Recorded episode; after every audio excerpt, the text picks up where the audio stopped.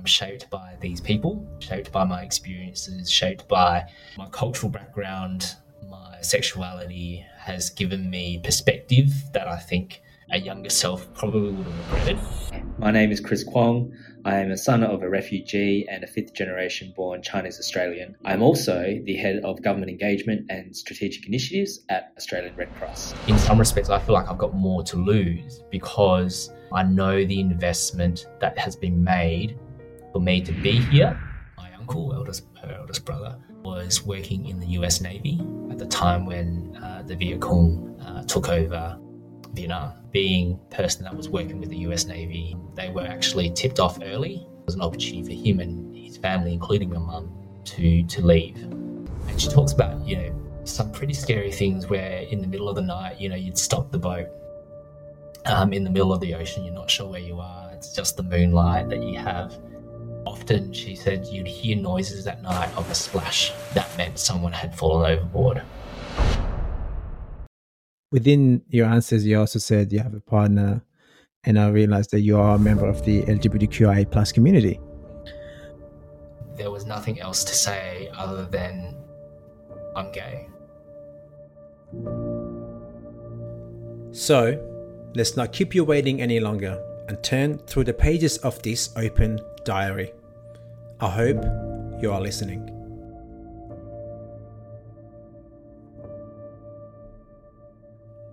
Chris. Ali. Who is Chris?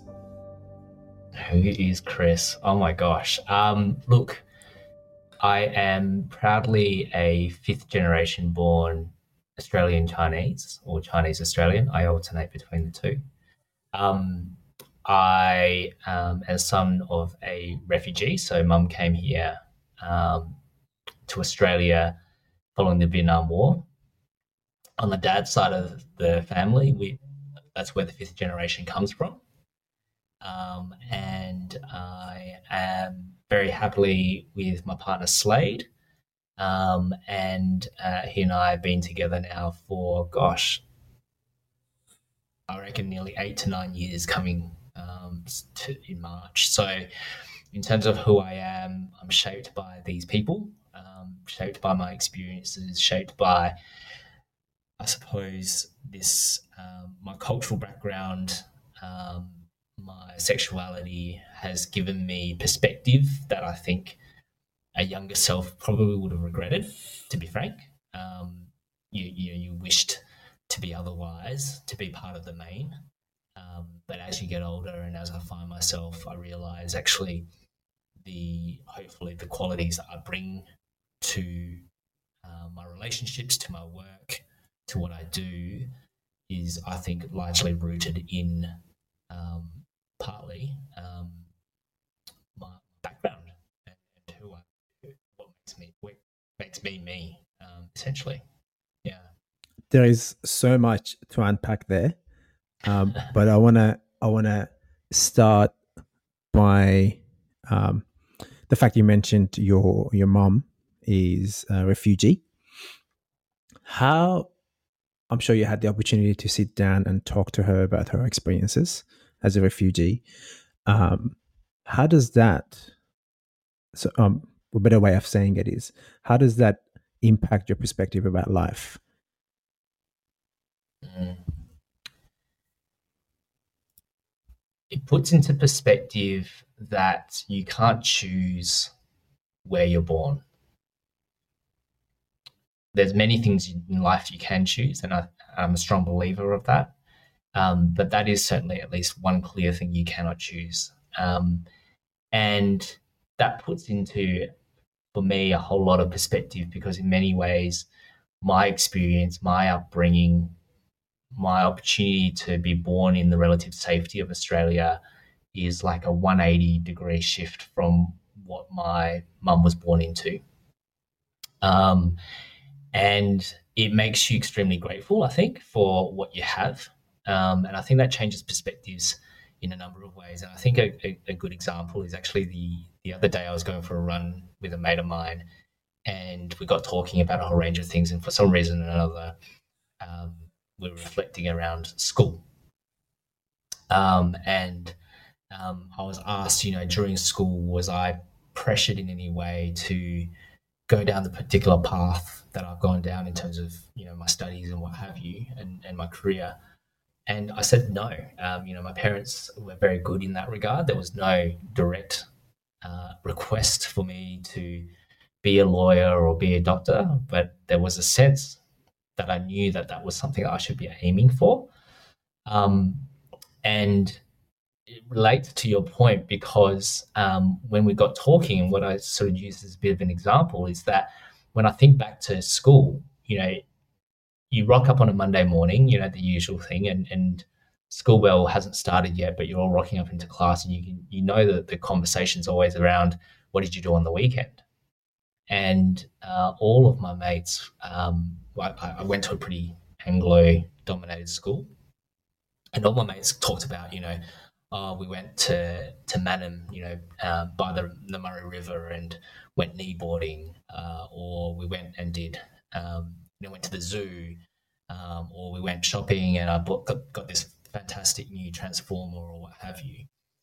My story was always consistently we went to the Chinese restaurant that my parents owned and ran, and uh, I worked and helped out on Saturday, did some study, and um, yeah, that's what I got up to. And then the next question would be, well, what did you do on Sunday? And I said, well, the same thing, only slightly different. We went to the markets because we had to buy some things for for the restaurant.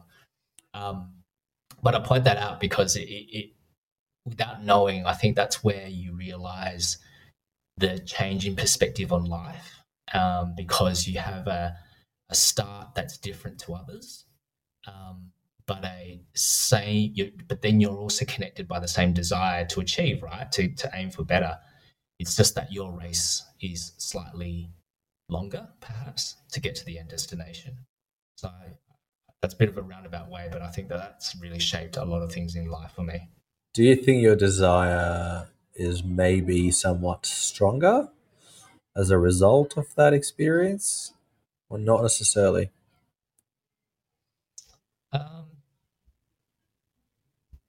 I wouldn't put it in terms of stronger. What I would put is I do feel, if I'm being really honest, um, I feel like I've got more to lose in this than maybe someone who um, has had a family that has been here, that has always had that relative safety, has always enjoyed, you know, that they're, they're, the third or fourth generation that's gone to university, for example. Um, in some respects, I feel like I've got more to lose because um, I know the investment that has been made for me to be here and for me to have grown up here uh, in Australia. And so if I don't um, achieve, then I feel like there's a lot more that's lost because it's not just my investment, but it's the investment that my parents have made as well. This is actually a question that I ask myself often how do you keep that perspective in front of mind so you don't forget about it? Because i think the pressures of life the work and everything else that happens um, i tend to personally forget. I had a very similar um, background to you chris. And i have to constantly remind myself of where i've come from and, and the sacrifices that were made for me to be where i am today. So i'm really keen to understand how you do that uh, I'm really lucky at the moment because I work for Australian Red Cross. um, that's the short answer. Um, so I have a regular reminder through the work that I do, um, whether it's you know how we're assisting refugees, asylum seekers, other um, migrants in transition who are on you know insecure visas, um, from falling through the gaps, providing them emergency relief, hearing the stories of hope uh, when we reunite families that have not seen each other for many, many years, right through to you know how we help with First Nations communities, uh, or even during disasters and, and responding uh, to help people like they are through the floods. So that's a regular reminder. But um, to take your point, though, you know, outside of work, or even indeed, you know, before I started working for Red Cross, how do I how do I have those regular reminders? Well, I was also a volunteer for over ten years uh, with Red Cross, um, but I also continue to volunteer on a board for the Australian Refugee um, association in South, based in South Australia. Um, so I look for those opportunities um, to keep me grounded. Um, they're probably the, the key things that I would look for. Um, and over time, it, it, ends up driving you, uh, driving in me a real sense of, you know, what is it that I want to actually do? And so for me, um, you know, I went through the journey of going through law school, being very clear throughout law school, probably partly because you you are bombarded with the marketing of major firms, particularly commercial firms, that um, success in law school is to land a graduate role um, at one of those major law firms. And I, I certainly went down that path and, and fell into that, um, what I would call illusion, really, of, of success being measured purely based on that. Um, not to say that there isn't um, success in doing that. Um, and I was fortunate because I was punctuated, my, my career early on was punctuated with different opportunities. So I worked for a a judge, which let me to reflect, gave me a year to reflect on where I really wanted to go. Um, so what I'd say is that um, it gave me those sorts of opportunities to then go a little bit more deeper around actually what am I me- measuring my success by, um, and starting to be comfortable to ground myself in things that will continue to reorient me back to um, that perspective that we're talking about.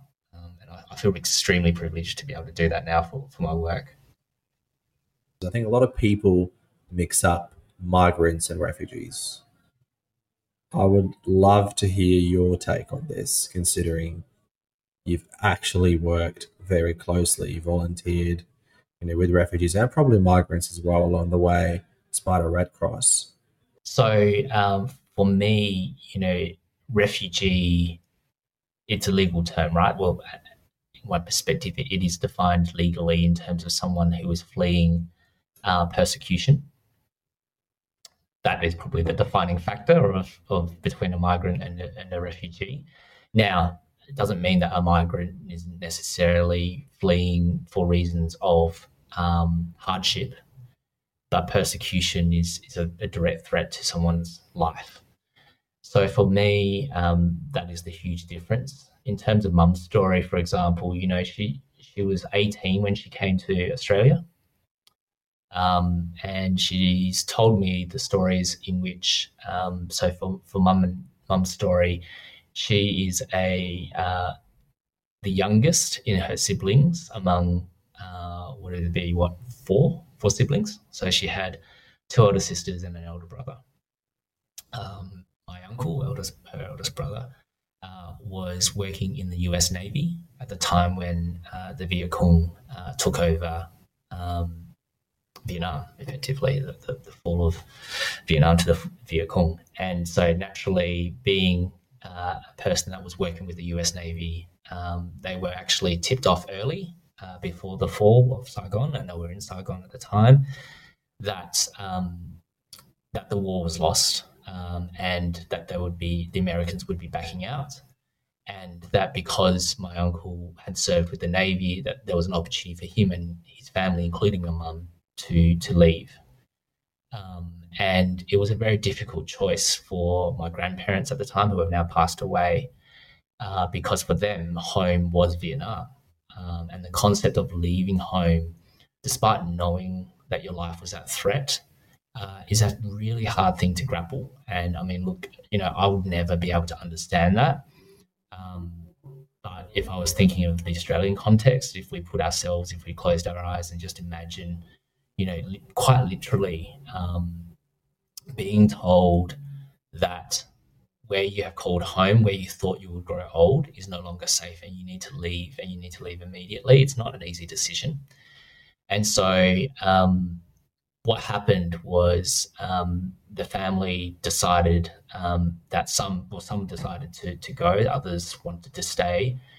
Um, as a result, um, there was a bit of toing and froing about what to actually do. Um, and at a point, um, it was decided that my uncle would go, and my mum, being 18 at the time, being the youngest, would go with him and his family and mum's uh, eldest sister uh, was married at the time, so she ended up deciding to stick with her uh, husband and their family.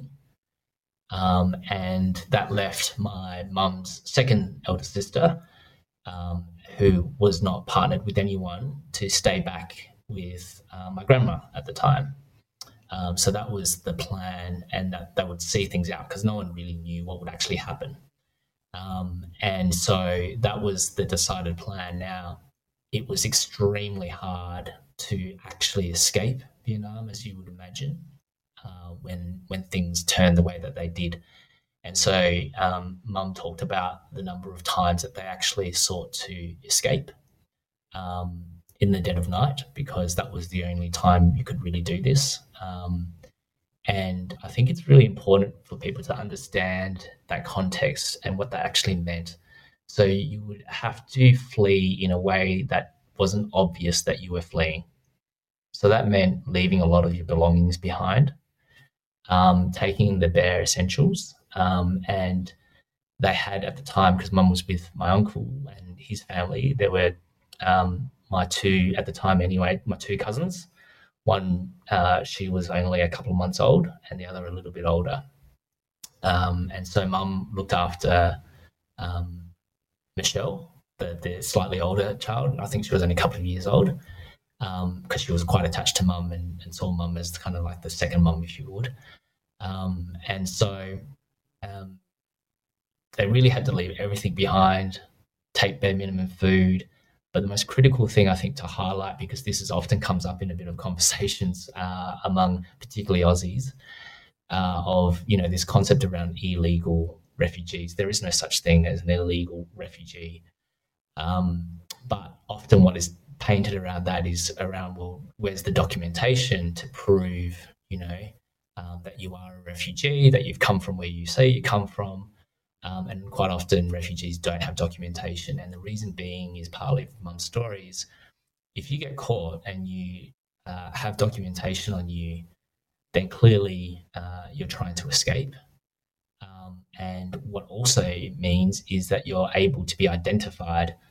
Um, and if you're able to be identified, it puts your other family members in danger. And so it was common practice to get rid of your ID because um, that was the safest route for you. Um, so, yeah, so there was a number of attempts made, um, and I, I, can't remember exactly how many attempts it was, but it was certainly more than three uh, that they eventually were able to to find a boat um, and uh, set sail. And you know, it's at in the middle of the night. You're trusting yourself with total strangers. Um, you had to pay them, um, and the only thing that they would accept was pretty much gold. So, any uh, family jewelry, any heirlooms, any memories that were attached to that, you had to give that up um, and trust your life with a total stranger uh, on a boat that was, you know, taking dozens of people um, on a very small boat, heading off to a destination that was unknown. Um, you were told that you'd be taken somewhere safe, but you don't really know where you were going and she spent around three nights on that boat squatting. She tells me of, you know, just the unimaginable, really, when you think about my mum, because if you met met my mum, she's the classic Asian lady, right? Tiny little Asian lady uh, with petite build, and you think, geez, how could you squat on a boat and look after your niece of, of a few years old? Um, at age of 18 and and just hang on for dear life. And she talks about, you know, some pretty scary things where in the middle of the night, you know, you'd stop the boat um, in the middle of the ocean. You're not sure where you are. It's just the moonlight that you have. Um, and um, often she said you'd hear noises at night of a splash just out of the blue. And that meant someone had fallen overboard. And that's it you know that person was gone. Everyone was too afraid to do anything else. And it was just pure survival. Um, and i think how, how do you get through that? Um, and also um, you know with limited supply they had limited supply of fresh water. Um, mum used to talk about how um, you know particularly um, the niece who you know as a kid you'd be super thirsty right So um, what they had was fresh water attached to a hose, and that was part, the hose was passed around like a garden hose, passed around to, to everyone, and someone would be at the end of that hose controlling and rationing how much water everyone had. And basically, you take a sip, and they'll, they you know bend the hose, and that's it. Pass it on to the next person. Um, so you did your absolute best uh, to support one another to get through it, even though you didn't really have anything. Um, the slightly funny side, if I might share, is is um, so the youngest niece, my cousin um, Danielle, um, is is the shortest and smallest in the family. She was only a baby during that period, and we always make jokes about the fact that that was because um, at the time they had to flee Vietnam. She all um, my auntie was because of the malnutrition wasn't really producing enough milk to to feed her, and so they had barley sugar which they used to um, just sort of melt on their fingertip and just let her suck on that and get sustenance from the sugar. Um, so I, we think that that's probably why she's so stunted in her growth. Um, but yeah, it's just interesting, uh, you know, in terms of that kind of story to say, well, that to me is just my example, my my family's example. It's not an uncommon story, unfortunately. Um, but that to me is the, the difference between a migrant and a refugee um, is it boils down to choice and there is no choice. Um, or if there is any, it's whether you want to choose to live or die, quite frankly. What a way to explain that question. Quick one. Can you please take a second and follow us on any platform you're listening from? It will help more than you know. Thank you. How is your mum? She's good. You know, she's she's she's extremely stoic. Um, she uh, is religious in terms of uh, Buddhism, but not religious in the sense of you know overbearing religious. But you can see that it's a you know for me anyway. My interpretation of it is um, I'm not as I mean, I believe in Buddhism. Um, I'm probably not as much of a practicing Buddhist as, as I probably should be. Um, but mum does it every day. And I think that is uh, her way of giving thanks because she quite frankly feels like she's, you know, won the lotto at life. Um, you know, she's got um, my brother who is uh, a police officer. Um, and uh, I went on and, as I mentioned, studied law. I practiced in law. I went into a bit of politics uh, and working in policy in the public service. Uh, and I'm now fortunate um, to have a, a, leadership role at Australian Red Cross, which I feel like I'm kind of giving back to because, you know, mum's journey to Australia uh, was met with Red Cross along the way um, in the refugee camps and, and giving her support there. And giving her support when she was in Adelaide uh, to, to settle. Um, so in some ways, I think she's really grateful for all of that um, because it's nothing that you could imagine as an 18 year old living in Saigon at the time uh, that that could be even possible when you didn't finish high school, um, let alone have finished even English school. She taught herself along the way. Um, yeah, so I think that that's you know she's she's well, Ali. So thank you for asking, um, because I think where we're at now compared to where she thought things may have been, um, yeah, she's well. I can't imagine. Uh, I can't imagine how fulfilling it may feel for you to give back through an organization that once helped your mom. Yeah, it's a it's a huge privilege. Um, I often get told, uh, and it is true, I, I, get really absorbed with my work. Um, whether it's working with Red Cross or not, you know, I think it's always been just part of who I am or, or what, and how I work. Um, but it is such a privilege to do it at Red Cross. Um, it certainly feels more than work. Um, and indeed, you know, don't get me wrong, there are days just like there's any days with any job. But um, particularly with where I am at right now, they are far and in between. Um, when you see what's happening, you know, even as recent now, which aren't on our headlines in Australia as much as it maybe potentially should be. Uh, the recent floods in Pakistan, uh, or the continued deterioration in North Syria, which you know um, isn't the front of mind of many Australians. To know that what I'm doing, whether it's directly or indirectly, able to support the Red Cross movement around addressing those humanitarian needs, um, it's all it's it's you know I kind of go well, what else could I, what more could I ask for um, at this point in time?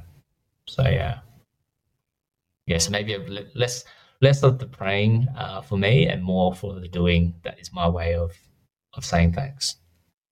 Well, I think the other way is obviously your commitment to public service.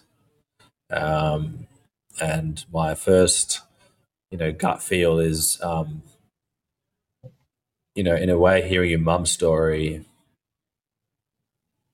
uh, it was pretty, pretty emotional for me to hear. To be honest, I was really trying to keep my tears intact because, you know, I'm Lebanese and got um, Syrian family members, and Ali right here with us. Um, that's another story, and I and I could see Ali keeping his tears intact, um, and it just made me realize like it's not just your mum who's been extremely grateful and practicing, um, you know, religion and you know being a proper Buddhist. Maybe you're not, yes, day to day, but I think the level of gratitude you obviously carry and you somewhat giving back to this community on a scale that I don't think most people can even fathom.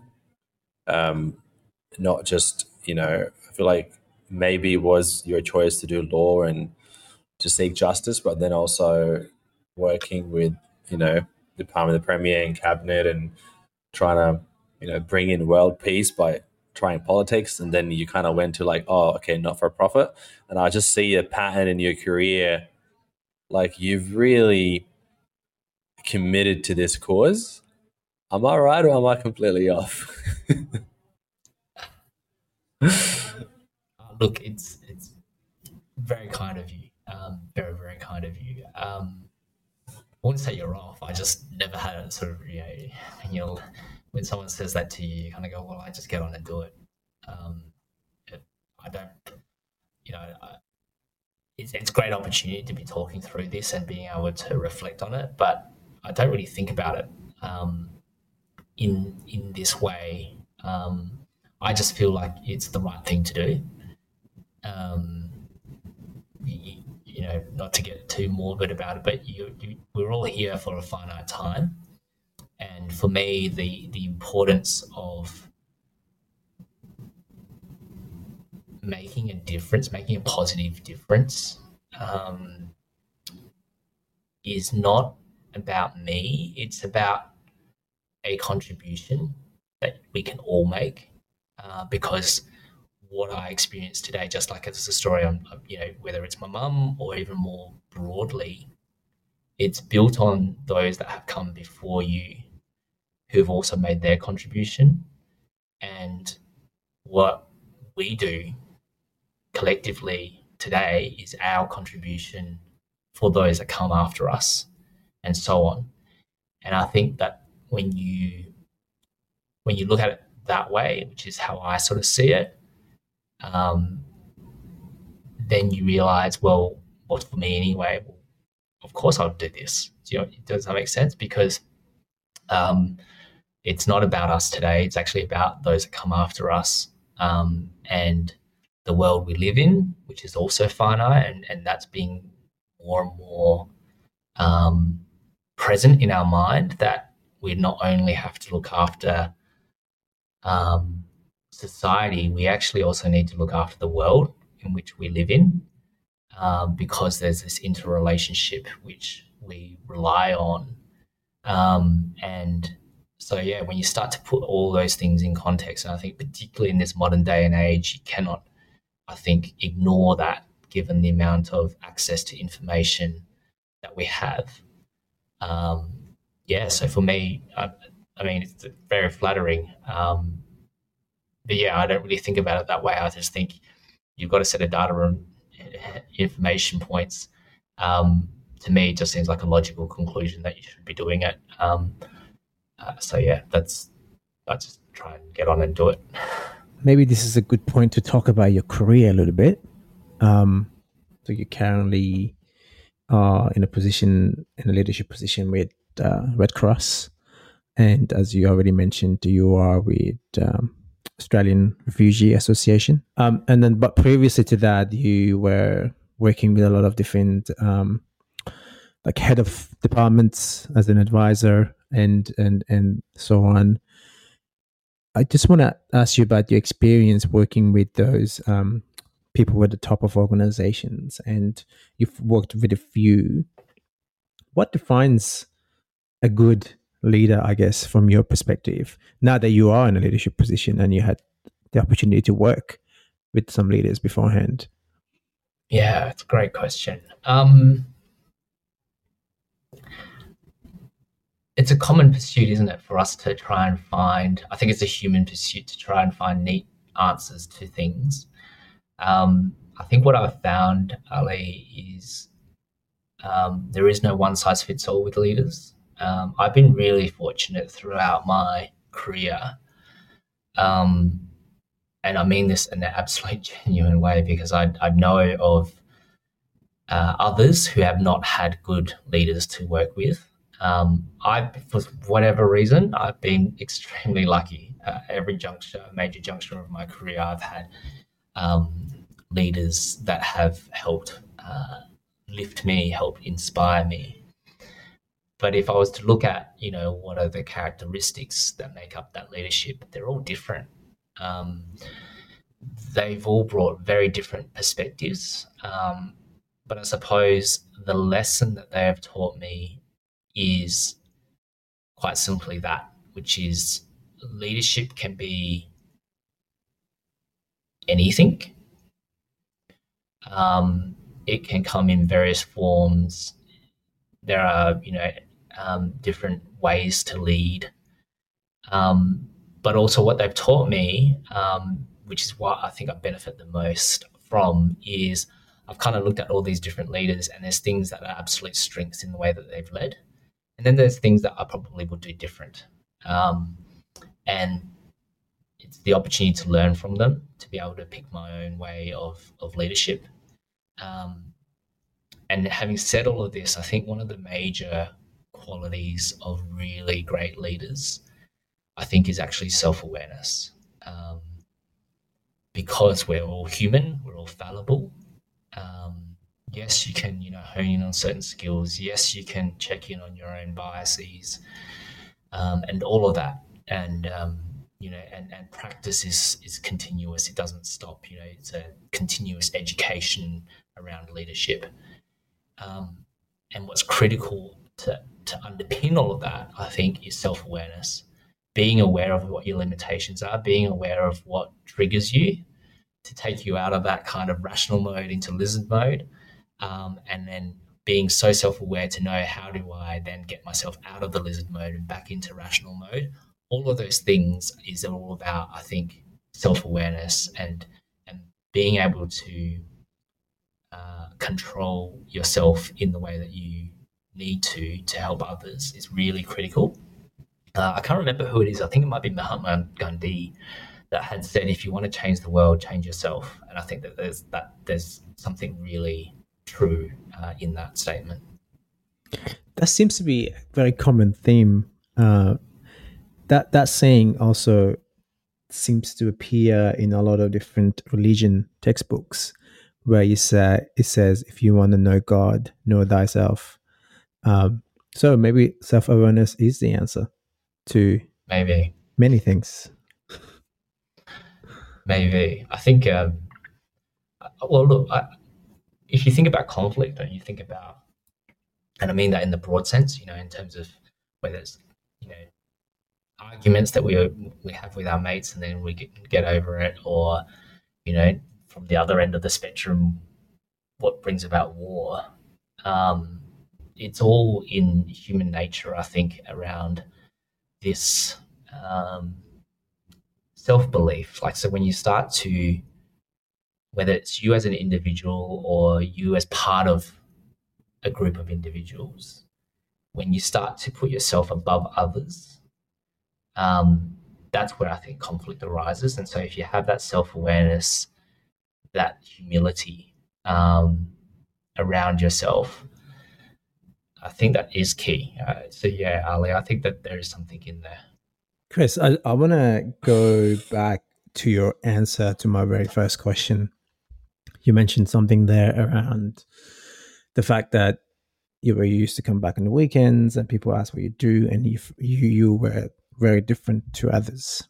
And then within your answers, you also said you have a partner, and I realized that you are a member of the LGBTQIA plus community because you were already not amongst the common and now at whatever age you discovered your sexuality and now you're like okay how am i'm going to deal with Yeah. this tell me about Yeah. that experience Yeah. Oh, well, um, that's a really interesting question. Um,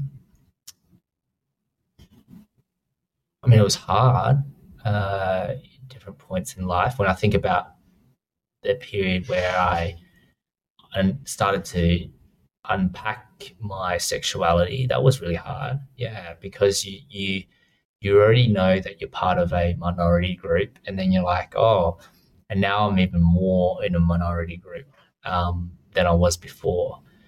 Um, so growing up, that was really hard, really, really hard. Um, you felt more alone, I suppose, would be the description I would use. Um, it meant, I think, as well that uh, certainly from the sexuality point of view, that there was a period of my life where it also meant that I kind of uh, guarded myself from my family in terms of um, it, it goes back to this uh, sense of uh, what does success look like. So, from a cultural perspective, um, you know, I, I come from a Chinese heritage. The culture is quite clear, you know, shaped by Confucianism around what the family unit and how important that is.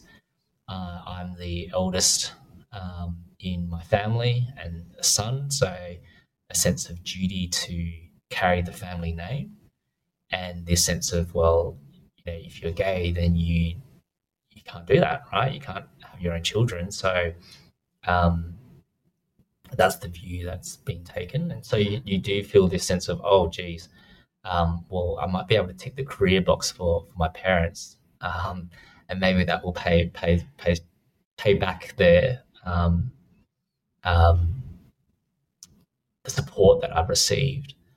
Um, but geez, I'm going to disappoint them around the sexuality point of view. So that was always on my mind for a very long time. Um, it's when I went to uni that I think I started to be a bit more comfortable with who I was or am. Sorry. Um, but it still wasn't easy because society wasn't there yet. Um, and look, it's it's more there now. It certainly could still continue on that journey. Um, so yeah, so it was it, it, was challenging, but uh, again, though, I think as I mentioned in, in early on this discussion, it has helped shaped me though in terms of giving me a level of understanding, which I think is is something that I'm going to take, you know, throughout my life. Um, I could be in situations which would put me in more further in the minority group, right? Um, if you start thinking about from a health perspective, um, if you start thinking about from a gender perspective, um, there are these intersectional issues that come into play. Um, but equally, you could take the what I would describe as the Dylan Alcott kind of look on life, right? He doesn't see himself as a person with a disability. He sees himself as a person with different abilities. And I think that's where the power is. And um, so, yeah, you know, reflecting back, yeah, I didn't realize that as I'm getting older and as I uh, find myself um, I'm starting to understand the Dylan Alcott outlook of actually you're just a person with different abilities. And if you can tap into that, um, and the more we celebrate that as a society, then the better we all are, I think. Um, so, yeah. The question that comes to my mind is that um, at whatever point you felt comfortable sharing your identity with your with your family, um, how did you feel the moment right before? I'm, I'm assuming you've told your parents.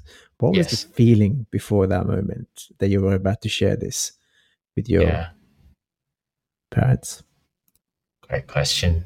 Um, but just for a moment as well, how funny would it be if I'm actually telling them through this? Um, no. Um, so uh, it's a bit of a story. Um, I justified it in my head for quite some time that I would not tell my parents until I met someone that was worth telling them about, um, which is not an uncommon uh, justification, might I add. Um, now, what reason other people do it uh, is for them to stay, but for me, it was because I thought, well, if worst case scenario plays out and it becomes a defining moment where you effectively, and, and this would be true for many LGBTIQA plus uh, people, is you risk losing your family and your family network. Um, and I, I, do want to take a moment to acknowledge that that does happen and continues to happen for, for, for some as well. I'm in the fortunate camp where I continue to to enjoy a great relationship with my family. But um, so that was my justification was if if I'm going to risk it, I'm going to risk it for someone that's worthwhile. And if I walk out of there only with that person and no longer a family network, then not that that would be okay, but at least that was better than being alone. Um, and for me, so when I met Slade, um, and we, uh, I don't know how long we, we actually dated for, that I decided to to make the the announcement, so to speak. Um, but it played out where I uh, asked, um, I ended up writing a note uh, to my brother first and foremost because he's seven years younger than me, a bit more of that younger generation. I thought, well, let's start soft. Um, let's see how we go, and then we can, you know, I took a probably very similar approach to my professional work. You know, all right, if you're uncertain about things, rather than trying to tackle the big task, try and find a, a smaller way that you could pilot it and see how you go. So that was my brother. Um, and we wrote a message. Uh, well, I wrote a message to him, effectively telling him that I um, needed to share with him that I was gay and that um, I had met someone and uh, I would love if we could uh, find time to to meet um, over breakfast or something like that. And um, the day that I sent this message, uh, I was happening to be shopping for new bedding with Slade, and so I, I, I chickened out. I said, "Look, just send the message. That's the easiest way, right?" So I sent the message, and um, went, okay, let's let's go do our thing and, and, and, shop for bedding. And we were parked out of I don't know if well being Adelaide those you guys are Adelaideans so you'll know but on Marion Road where like uh, I think it's Snooze is the, the um, we were parked there. And I come out of Snooze we've, we've got my like arms full of new uh, new quilt new new pillows etc we get into the car and you know it's a bit of this huff like squeezing everything in. And i remember sitting in the, the car with slade and he was in the driver's seat and i was uh, in the passenger seat and i went oh i've got a i've got a message back from my brother. And we kind of paused and i remember thinking to myself do i want to read this or do i not? Because even though i've sent the message right it's almost like it's not real until i see what the response is. And so what probably was seconds did feel like such a long time. And I opened the message and I started reading it, and uh, immediately uh, I was overwhelmed by the love that my brother showed for me. Um, this absolute zero judgment. Thank you for letting me know Uh, I love you all the same and extremely proud of you was his message essentially. And we started bawling our eyes out, and, and Slade was bawling his eyes out. I don't even know if I told him what the message said, but I think because I was bawling my eyes out, he was bawling his eyes out. And we're sitting in this car full of, you know, bedding outside of snooze in the car. And that was the moment that I told my brother. Um, and so we caught up with, for breakfast um, and we started talking about um, how would we approach this with mum and dad. And um, as is the ritual uh, that you have, is you have your regular family dinner once a week um, with mum and dad. And up to that point as well, I should say, is that Slade never came, obviously, to the, the family dinners. Um, and yeah, and and I remember having this dinner, and the plan was that I would tell mum and dad over dinner. Uh, of course, it took a lot of courage to be able to do that uh, in person. And I remember we had got to the end of dinner and I still had not told mum and dad. And um, my brother eventually, thankfully, in hindsight, had the courage to basically just interrupt conversation mid flow and just said, Chris has got something to tell you. and uh, I remember mum looking at me like, oh, what's, what's this? You know, this is unusual. There's something um, big about, about this. And that put extra pressure on. And then dad, who probably, as he usually does, didn't think much of it and was about to like um, go have a shower. And then my brother said, Where are you going, dad? And he's like, Oh, what? And he goes, You need to sit down and listen. I'm like, Oh, God, okay. And so there I am with my brother, like looking at me, going, "You need to do this now." And my parents looking at me with this puzzled look of what what is he about to say. And um, again, I, I just paused and I remember taking a, a breath, and there was nothing else to say other than, I'm gay.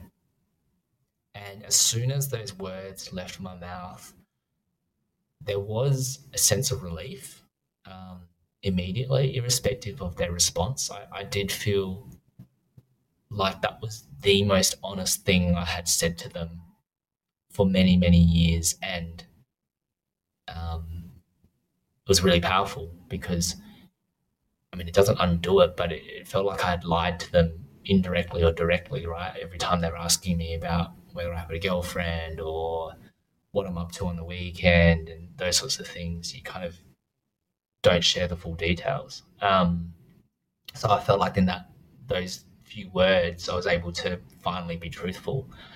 Um, and look, you know, mum's response was very much uh, um, an interesting one. It was actually a bit funny.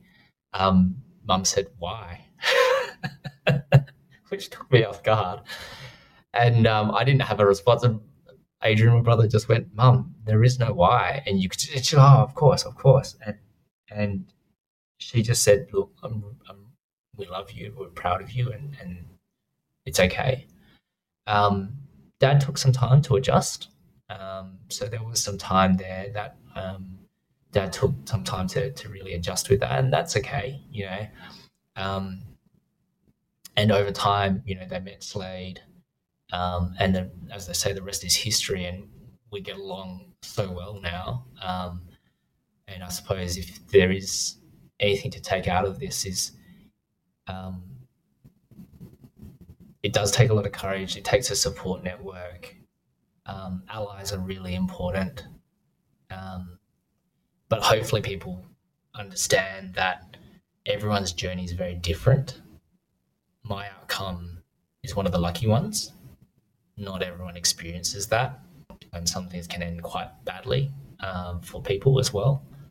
Um, but um, you know, so what can we do about it? I think what we can do about it is uh, focus more around being aware of what kind of society are we contributing to. We're all part of it, so every little bit counts. Um, and sometimes it's those little things that makes a huge difference that people don't realize. Um, so yeah, I'd encourage people to be more mindful um, around what they say or what they assume. Um, I'm glad to say that in this day and age, um, I have I, I, feel really safe to be able to to refer to my partner Slade, um, to be able to say he rather than they, or not use any you know use gender neutral terms, um, and and not have people blink an eye quite often at all anymore around the fact that um, I am in a gay relationship. So, yeah. Thank you for sharing that, Chris. Um, I want you to think about the fact that this could give someone the courage or the bravery to own their identity somewhere. You touched on a really good point that um, I was keen to ask you. Um, you know, the gender neutral terms, and it's just you know, it, like, is it truly helping? You know, everyone else create a safer space um, for people who may not feel as as courageous as you, maybe, um, or is it not helping? And if it's not, you know, what can we do to create a safer space? I feel it's such a taboo topic that even when I'm asking, I'm kind of just going, how do I go about this question? But what do we do? I think we do what we can to de escalate the situation. Yeah, what I mean by that is um, it's like an emotionally charged space, right? Um, and the more we can do to de escalate those emotions, um, and I think it goes to my earlier point, right? You create then an environment for rational conversation versus um, one that's reactive to a situation because it's driven by emotions. Um, which might be a somewhat odd answer, but what I'm trying to say there is that there are different roles there uh, within that. So, both in terms of those that may have certain levels of prejudices that they're not realizing that they do have, or a bias that they have that they're not as aware of, um, to be not so definitive in their views. Um, and so definitive in their thinking around, you know, people and what people should or shouldn't do um, based on their characterization of people versus who they actually are. And I'd say that on the flip side, for those that are allies or seeking to be allies, to also be very conscious that um, whether you're from the community or not and you're an ally, the courage to be an ally or to speak up is a privilege that not everyone enjoys. And because you feel safe and strong enough to speak out, be mindful of the circumstances in which you do that in ways that doesn't actually put people who do not share that level of courage or that level of safety in danger. Um, and so that's why I think it's so important from from both sides of, of that topic to seek to de-escalate it, find the middle ground, create the space to seek understanding, to get to know the person. I mean, at the end of the day, that's the thing, isn't it? get to know the person. Um, don't make assumptions, and it goes the other way as well. Like, I mean, there's so many people in our community that stereotype around uh, what um, heterosexual um, males or females think or how they act, um, that just feeds into this whole uh, machine that has been manufactured by uh, those that were seeking to create division. So I think if you remember that and remember where that we're all just um, products of of the environment we're in, which was created over generations, then you've got to be careful about that. And I think de escalation is a good starting point. We have a new ritual that we end our podcast with a question that a previous guest left for you. So, and I'm going to go and play that question for you, and you can answer that. Of every person that you've worked with in your professional life, if you could choose one of them to go and start a new venture together, and that new venture can be a business or it can be a, a, a mission led project or whatever it is, who's the one person that you choose to do that with and why? Oh, gosh. I'd, look, the person that comes to my mind is a friend of mine called uh, Kat Dunn. So if she ends up listening to this, um, a shout out to Kat. Um, so the reason I choose Kat is because uh, she's led a, an amazing career journey herself um, that I admire. She's pushed boundaries. She's been, you know, CEO of Grameen Australia um, with a microfinancing initiative um, that's international. Um, but the reason I choose Kat is because uh, our values are quite aligned. Um, but or not but and her dip her, her approach to things is much more audacious and a much more of a go-getter and uh, push the boundaries than I am.